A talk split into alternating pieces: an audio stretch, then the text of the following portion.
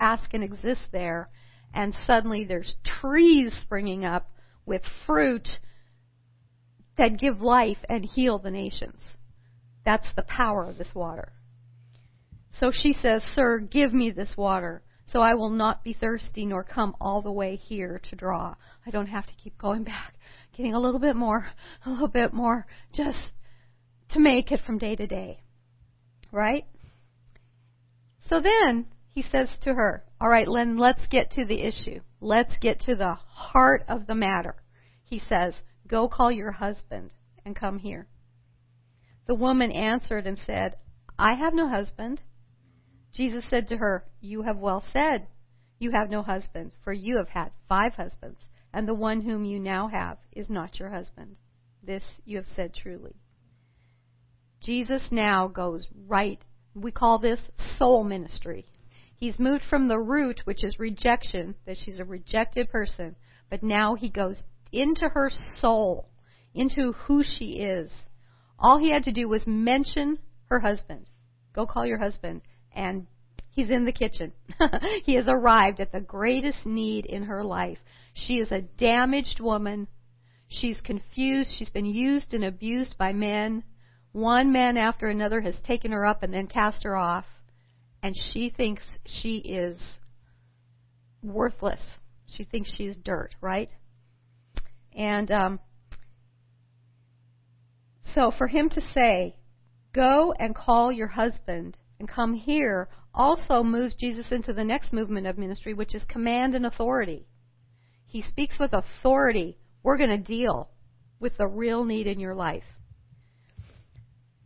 So then she says um, in verse 19, the woman, she's how does she, she's gonna she's squirming. I mean, he's gotten to the area of such pain and sensitivity. Zing! How could anyone know this? So she tries to divert it, as many of us do.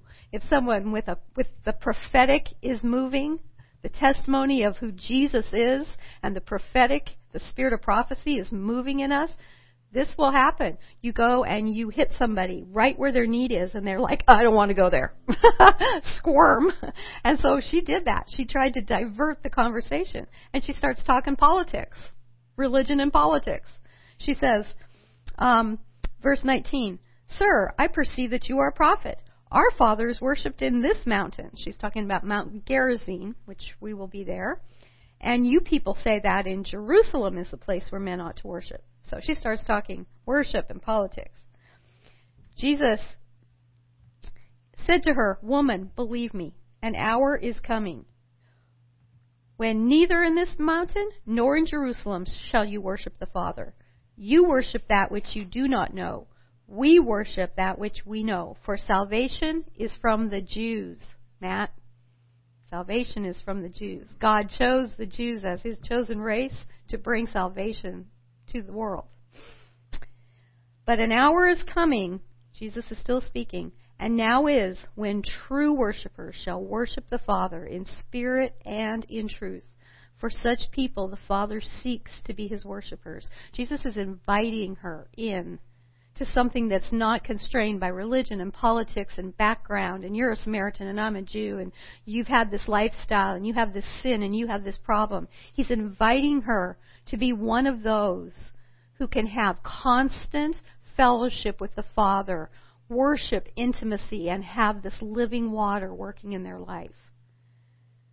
This is just mind blowing that she would be invited to join um, such a group of people, those who worship the Father in spirit and truth. For such people, the Father seeks to be his worshippers. Jesus is saying to her, God's been after you, woman. God knows you. He's coming after you. Didn't go find him. He's come to find you. And I say that to you too, also today. God is, He's looking for you. He wants to bring this to you. He wants to bring this living water, this healing to you. He doesn't want you going on another year or month or week or day feeling like you're a broken down, worthless person who has no means of healing yourself or changing your life or the besetting sins that trouble you so much. He is coming after you to offer you, to invite you. finally, verse 24 God is spirit, and those who worship him must worship in spirit and truth. So, I mean, there's just so much here, but here is Jesus, our Lord, speaking to a Samaritan woman some of the most powerful words of the New Testament. He didn't look at her the way she looked at herself, did he? He looked at her as precious, precious to the Father. And this is what he shows her. The woman said to him, I know the Messiah is coming, he who is called Christ. When that one comes, he will declare all things to us. Jesus said to her, I who speak to you am he. Here's another thing. Hey, Mike and Kim Reeder just came in. One of the best blessings that ever came into my life. Love you guys. I mean, most of the time he would say, "Don't tell anybody who I am. I don't want them after me. I don't want them trying to make me king. I don't." Want... So he says to this woman, "I'm the Messiah." One of the few people in the whole New Testament that he actually revealed who he is. He speaks to this woman who has basically lived like a prostitute, a Samaritan. So finally, I need to wrap this up. At that point, his disciples came, and this is an understatement. They marveled that he'd been speaking with a woman. They're like, Lord, what are you doing talking to this woman? Especially Samaritan woman. Yet no one said, What do you seek or why do you speak with her? I mean, they're just shocked. Lord Jesus, you've lost your mind. What are you doing? So the woman left her water pot and went into the city and said to the men, Okay, okay. What have we been saying out of out of um, Revelation 19:10? We should be able to say it by now. The testimony of Jesus is the spirit of prophecy. She is so healed with five minutes with Jesus. This living water has come in and so healed her life. She begins to prophesy. She begins, she goes and she says to the man, Come see a man who told me all the things I've ever done. Is this not the Christ? she begins to prophesy. You see prophecy starting with the Old Testament about the living water.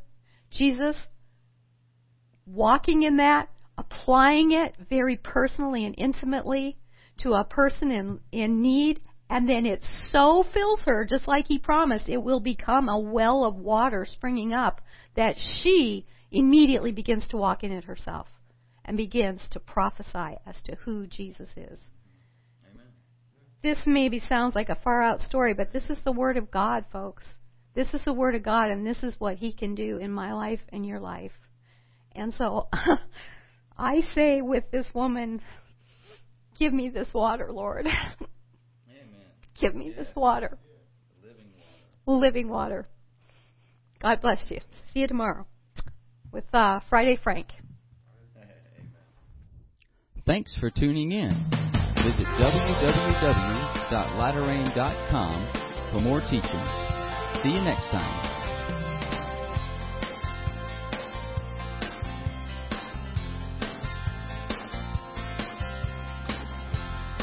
Thanks for tuning in. Visit www.laterain.com for more teachings. See you next time.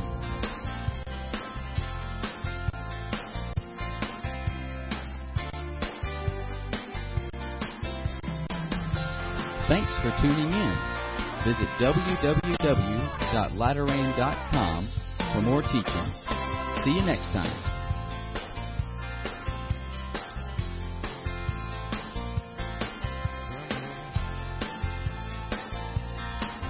Thanks for tuning in. Visit www